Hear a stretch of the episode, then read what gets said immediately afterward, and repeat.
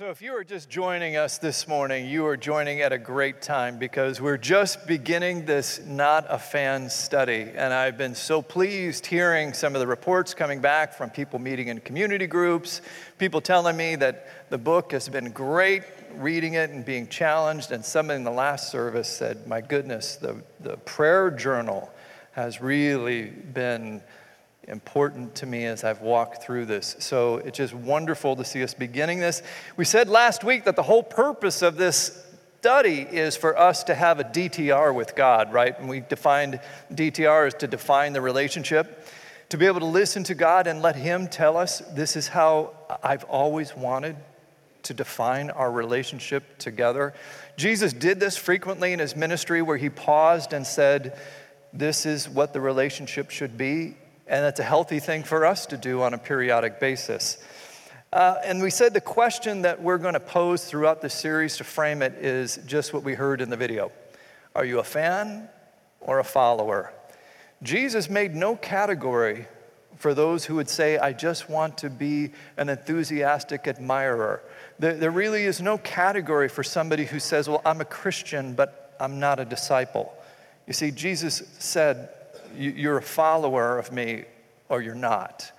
And that's what we're talking about in this series. And we introduced this verse that I hope you might even consider memorizing with us. It's this verse, Luke 9 23. Jesus said, If anyone would come after me, he must deny himself and take up his cross daily and follow me. Today, we're going to spend some time on this verse, and we're particularly going to focus on this word right here anyone. This word, anyone, is a challenging word because when you put this thing into play, it brings about some interesting implications. It's also uh, an incredible opportunity because when you say anyone, it, it means anyone can go on this adventure with Jesus. And so let's talk about that. Uh, before we do, though, let's take a moment to pause and pray. Father, as we turn to your word, we would ask that you would open our hearts and help us to become ever more devoted as a follower to you. So speak now. Your servants are listening. We ask this in Jesus' name. Amen. All right, so let's talk about this little word, anyone. If Jesus really meant anyone, one of the implications of that is simply that anyone is welcome. Uh, for the past couple weeks, we've actually been talking about this verse uh, out of Matthew 4:19 that shapes our mission as a church. Jesus is walking uh, by the Sea of Galilee, and he extends an invitation to these men, to Peter and Andrew, and he says this Come follow me, and I will make you fishers of people. This is where we get centered, shaped, and sent. And they, uh, what did they do? They drop their nets, they immediately follow him.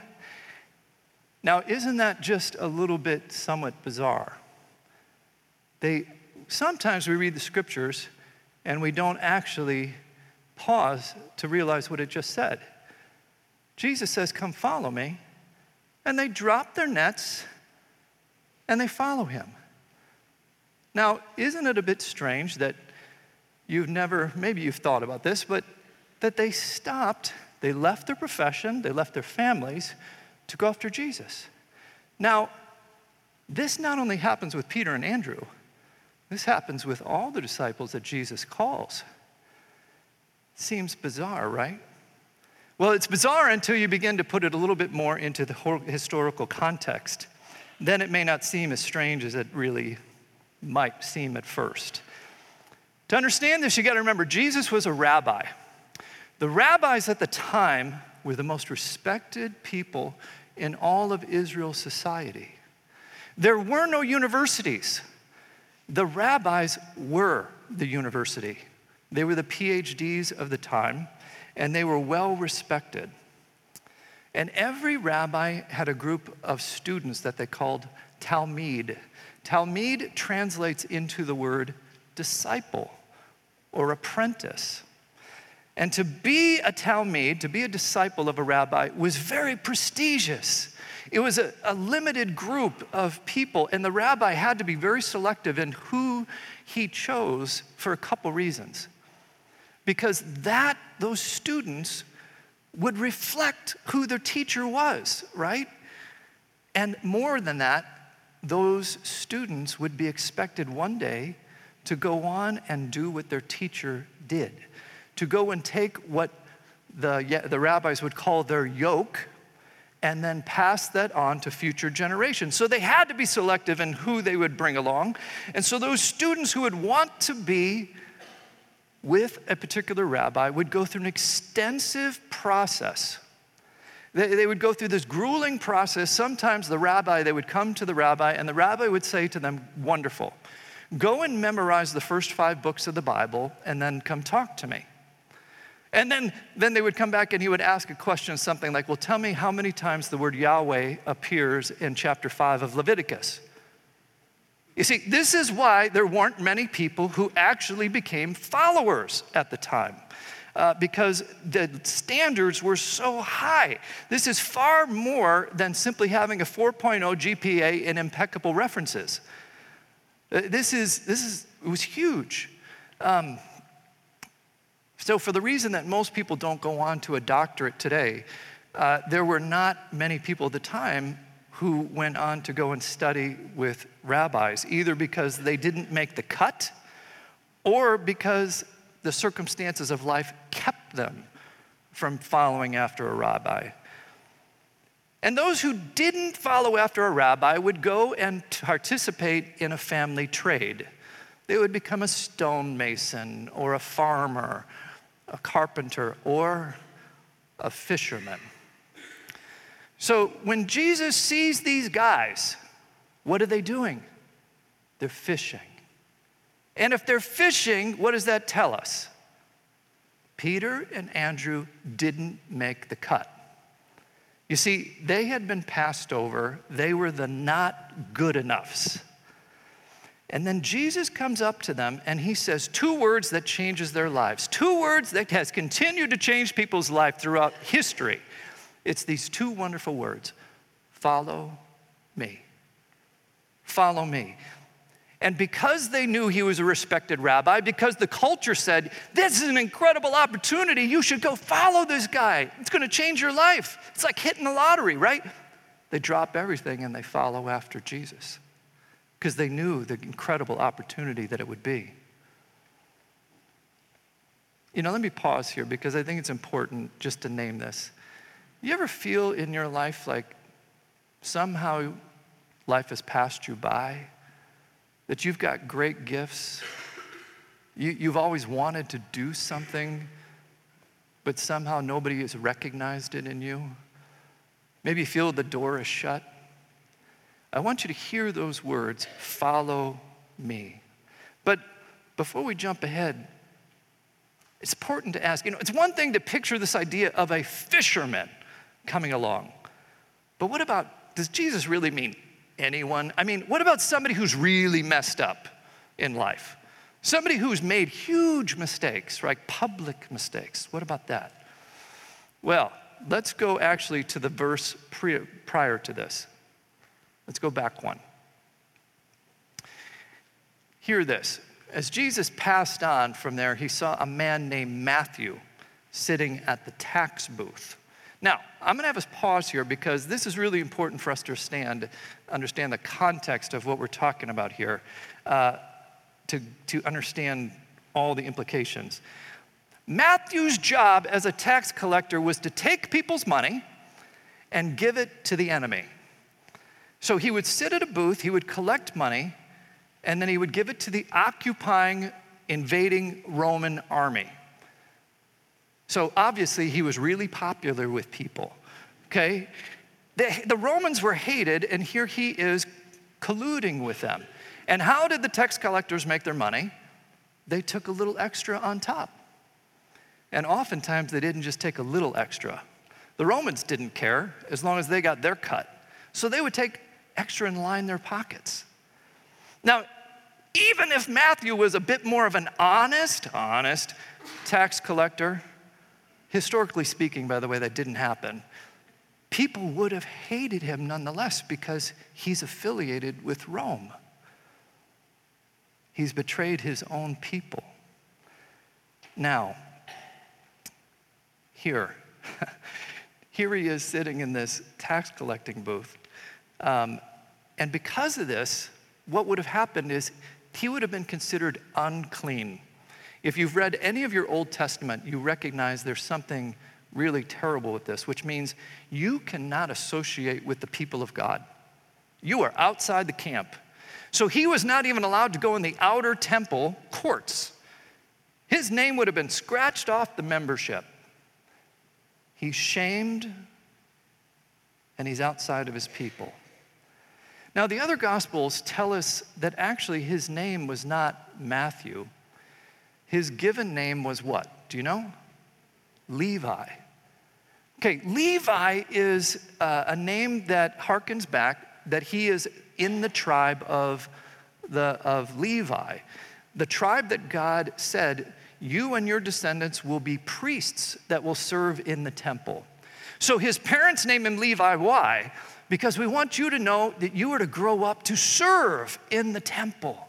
You, like your father and your grandfather and his grandfather before you, you, son, will grow up to serve in the temple.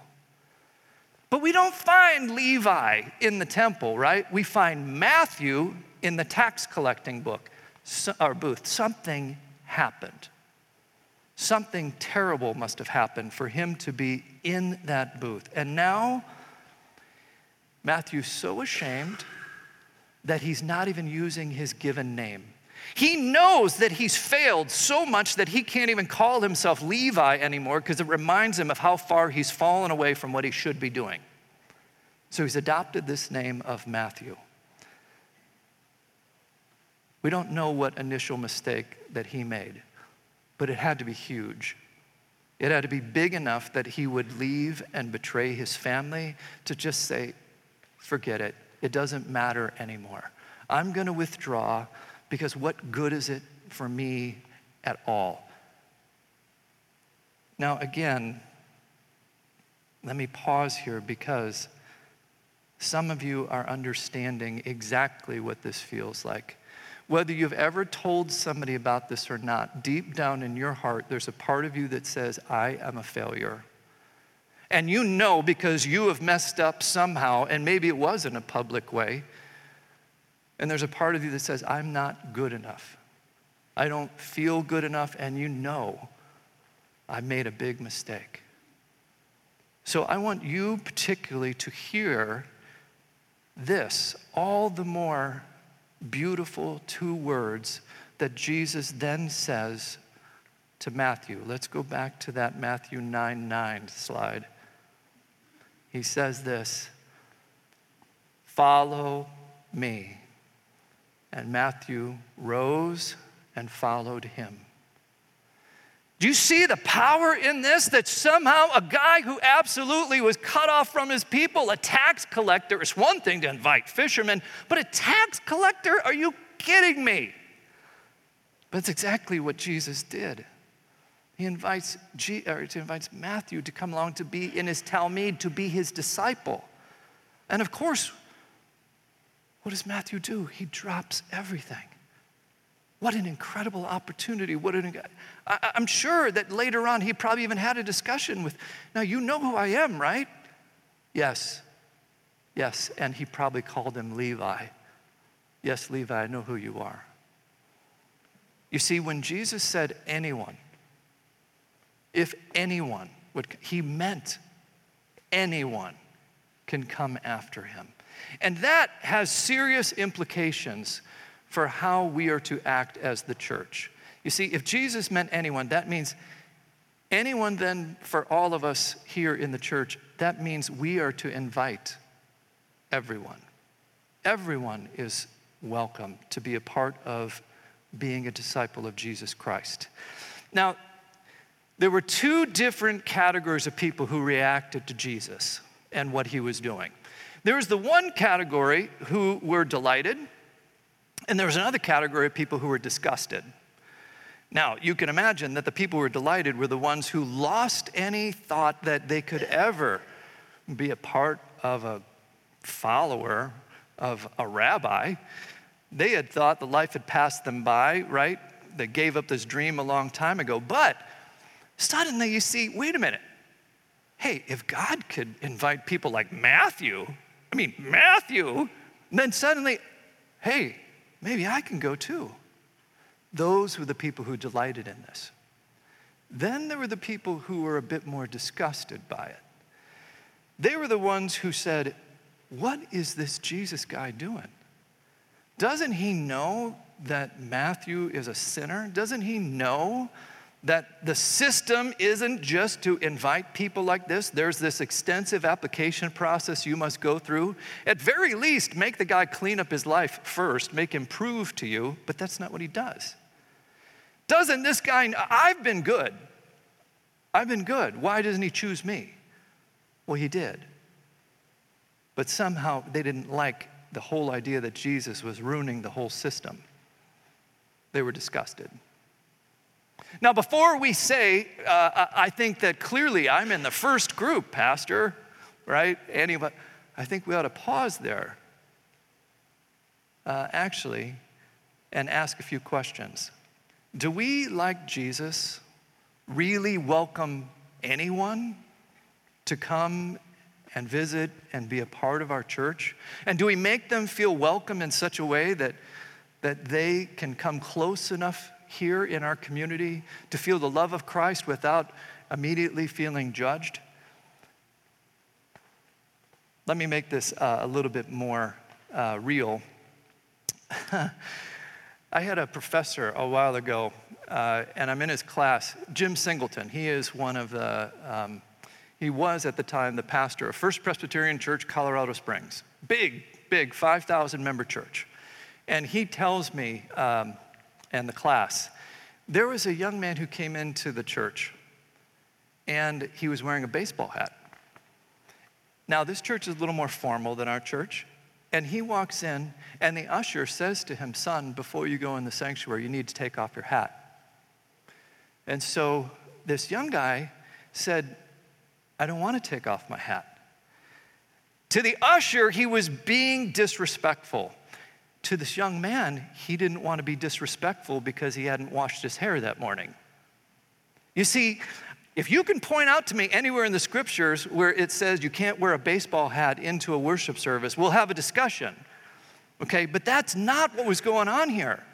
They had created a certain standard that wasn't there. And Jesus said, anyone, that means we must welcome everyone, even when it makes us feel uncomfortable. And you know what happened? Behind the scenes is this young man had been told, hey, come to church. His girlfriend had been witnessing to him for quite a while, and all it took was one person.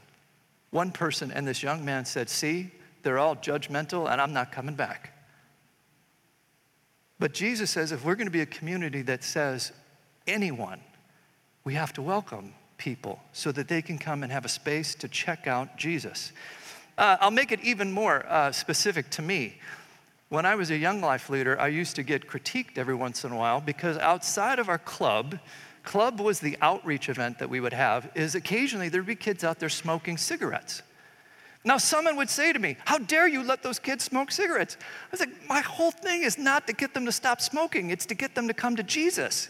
And once they come to Jesus, then let's talk about the smoking thing. See, because if I go after the smoking thing, I may never get them to come to Jesus.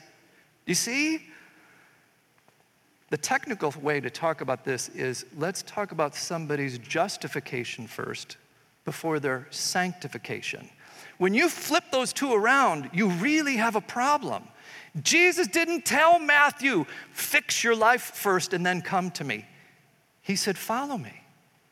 Broken and sinful and just as you are. And Matthew, as you follow me and figure out who I am, you, you, then I will sanctify you. And sometimes we in the church, we get this wrong.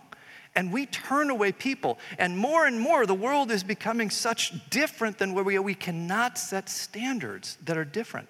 I'll give you one more. Um, in the church I just served in California, there was a woman who came to church with a dog. She didn't know you don't bring dogs. And it's not talking a seeing eye dog. Okay, it was just, it was like Paris Hilton kind of dog, right? And then she brings this thing in, and uh, the ushers come to me and they go, Pastor, what do we do?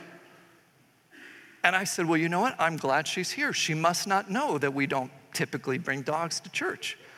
And we chose right there, we're not going to tell her no because we just want, we're afraid that she would stop coming. And so we said, we're going to change who we are because it says nothing about dogs in scripture. Okay, uh, let's let her come. And you know what happened? Is after a few weeks, she said, You know what? Most of you guys aren't bringing dogs to church, are you?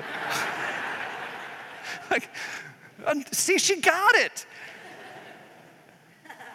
But if we had told her day one, stop it, clean your life up, stop bringing a dog to church, okay? We can fight the dog battle and miss the Jesus battle. And we need to be a church that says, I'm not going to tell you you can't come because of X, Y, Z. They need to come to Jesus and find out who Jesus is first. So we have to create a space. And this is challenging as a church, isn't it? We have to create a space where we say we don't compromise who we are. We uphold the scriptures, we live into the scriptures, okay? Uh, but we have to create a space that's judgment free for them to come around and say, just check out Jesus. And then sooner or later, we're going to ask you to join who we are. And when they come fully in, then we could talk about their sanctification, right? But we have to create that space. And it's not always easy because you know what happens? Is you're going to find people coming in that don't dress like we do. You're going to find people who don't listen to the same music we do. Eh, you're going to find people who struggle with things that are, make us uncomfortable and, and still are struggling with them. But still, Jesus says, anyone, and that, that, that means everyone, until they begin to see Jesus and then let Him work out their sanctification. All right, that leads us to a third point, all right? It, Jesus really does mean anyone, and that means we as the church must invite everyone. But if there are no qualifications to follow Jesus, it means there's also no excuses not to follow him. Previously, people would have had an opportunity to say, Well, I can't because Jesus says, I'm taking away every opportunity for you to say no. So I want you to imagine this, okay? I want you to imagine you're 18 again. Now, I know for a few of you, and I'm looking at you, okay, uh, that's, that's a bit of a stretch. Okay, but I want you to, to just hearken back a little, and it's a stretch for me too. Uh, I want you, you go to your mailbox. In your mailbox, there is a letter from an Ivy League school. And you open this letter, and in the letter it says, You have been given a full ride a full ride to come to this school. Not only that, but a full stipend. We're going to pay you to come to school with us, right? And you're going, this is a mistake because you know your GPA was never good enough to get in that school. So you call up the university and they say, no, no, no, actually, this is exactly right. We want you to come and study with us. Well, suddenly this gets you a little bit nervous because you realize, hey, this is going to mean some work. I, maybe uh, you've never studied at that level before. But you would be nuts to not take the opportunity, right? Somebody wants to give you this incredible opportunity for this education. And so, people, why would we ever turn down an even better opportunity to follow after Jesus Christ? You have been given a full ride to Jesus University.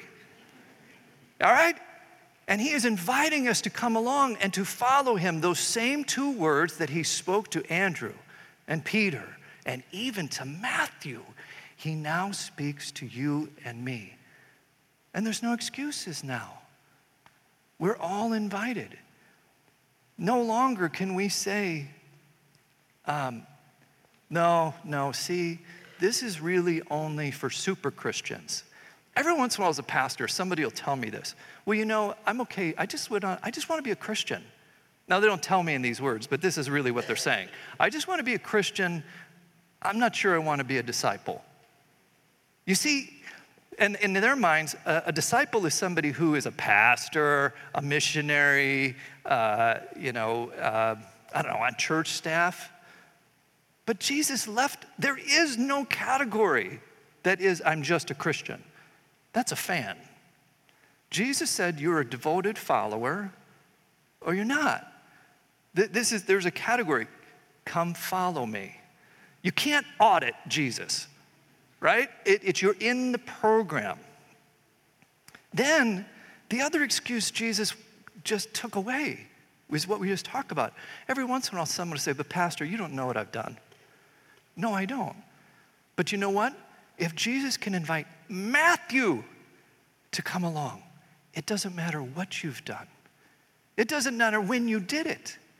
Jesus is saying, I can redeem anything that you have done in your life. You can take whatever it was, and Jesus can redeem this.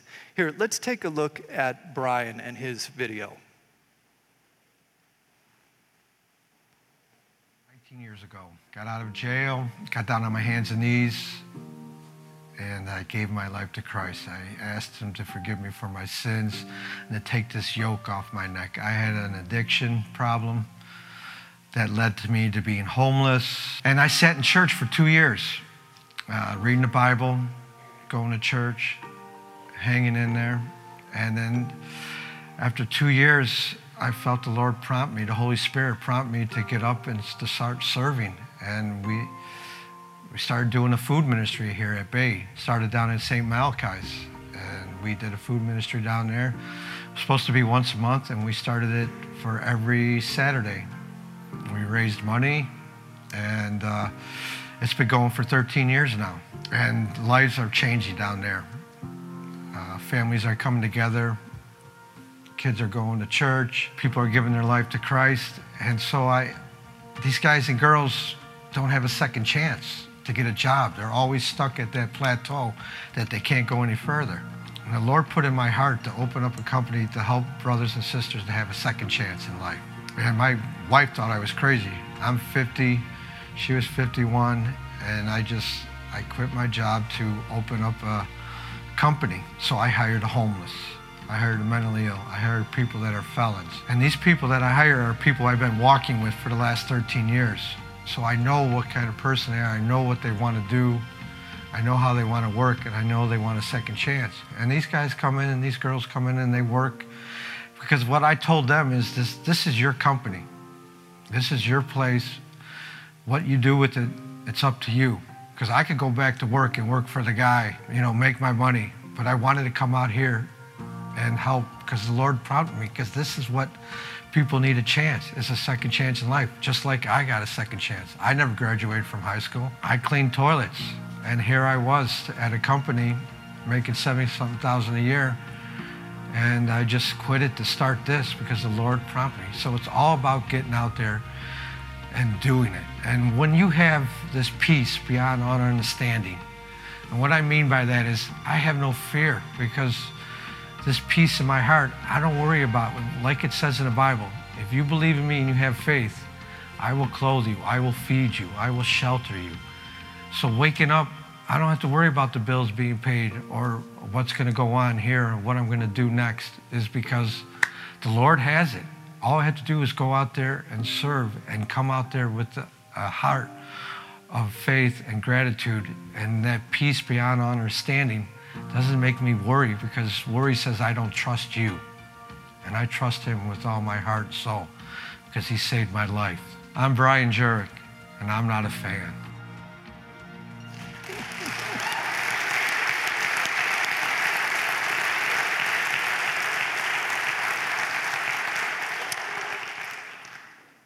I love Brian, and he has a tremendous, tremendous testimony. Did you catch the little bit at the beginning, though, where he said, I sat in church for two years.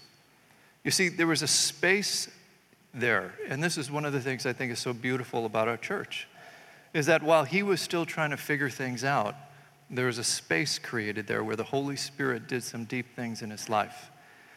And I, I want to say that he had mentioned, it, Brian has a PhD in Jesus. Like that, I mean, it's just beautiful, right? What God can do to somebody with a surrendered heart. You realize that Matthew, we don't think about Matthew anymore as the tax collector, do we? When we think about Matthew, we think about the guy who wrote the gospel, who went on to follow Jesus and, and became something beautiful.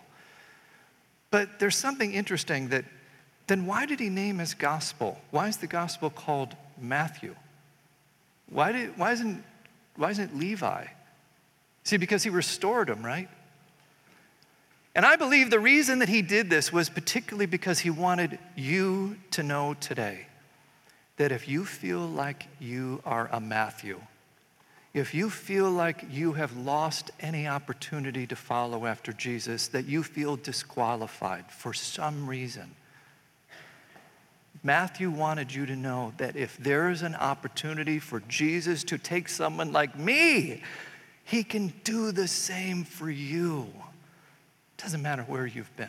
Doesn't matter what you've done. There are two words that Jesus wants to say to you that will change your life. Follow me. When you hear those words from a rabbi, the natural, the, the response we must have is to drop everything and to follow him.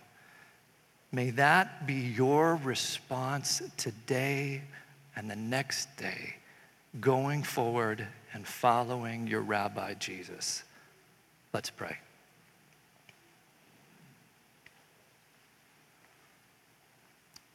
Father God, this morning we are so grateful that you have never given up on us.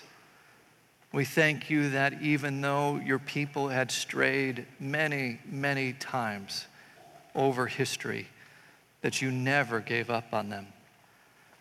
And thank you, Lord, that you don't give up on us now. Father, I want to pray especially for the person who is here and maybe hearing this for the first time, whether here or online, and they are saying, I'm not sure that I believe that.